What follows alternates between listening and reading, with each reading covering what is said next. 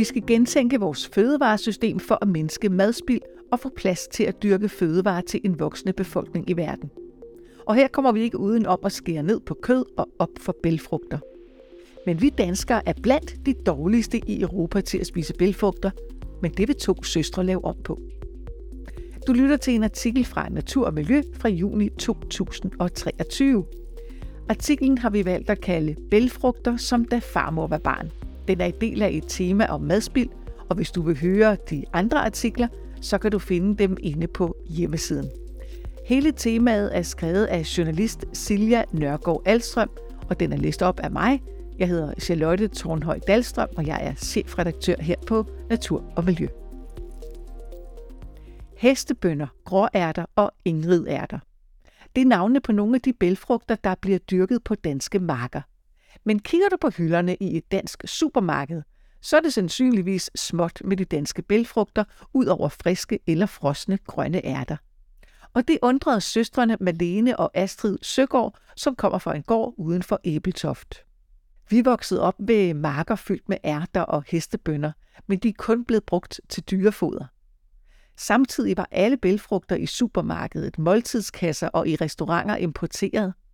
Men vores farmor, som lige er fyldt 95, hun kunne jo fortælle levende om, hvordan de danske bælfrugter engang var helt almindelig husmandskost, fortæller Astrid Søgaard.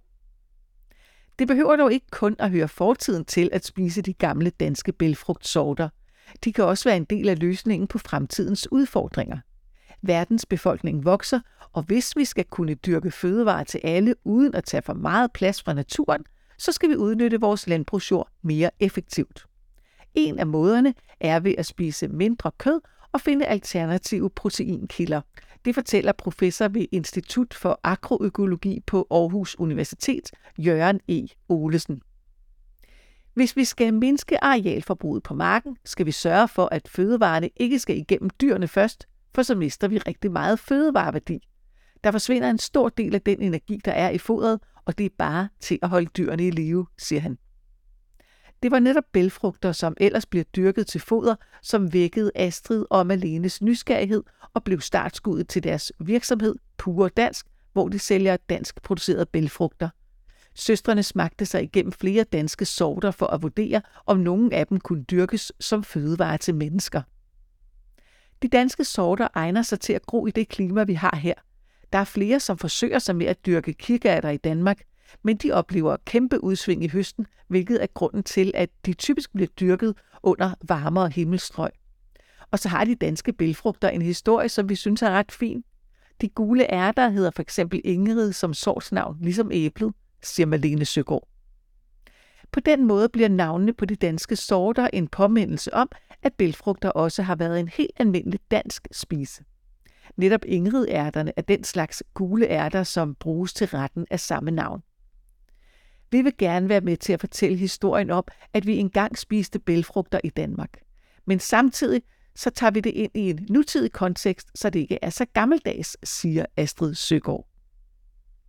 Et nyt studie fra Københavns Universitet har dokumenteret, at danskerne ikke er ret gode til at spise bælfrugter. Forskeren bag studiet, Katarina Han, peger på manglende viden om bælfrugternes fordele og manglende madtraditioner som hovedårsager til det lave forbrug. I undersøgelsen har Katarina Hen undersøgt forbruget i Danmark, Tyskland, Spanien, Polen og Storbritannien. Og Danmark indtager en kedelig sidste plads, når det kommer til at anvende bælfrugterne i køkkenet. Så der er god brug for søstrene Søgaards kamp for at få åbnet danskernes øjne for både de nærende og klimavenlige bælfrugter. Med pure dansk har Astrid og Malene Søgaard en vision om at gøre bælfrugter til en almindelig del af danskernes kost. De tilbyder derfor også gratis opskrifter, som kan inspirere til nye, moderne måder at bruge bælfrugterne på.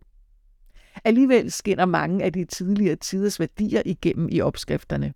For eksempel er de baseret på danske råvarer og ligger op til, at intet skal gå til spilde. Ikke engang kogevandet, som kan bruges som alternativ til æg.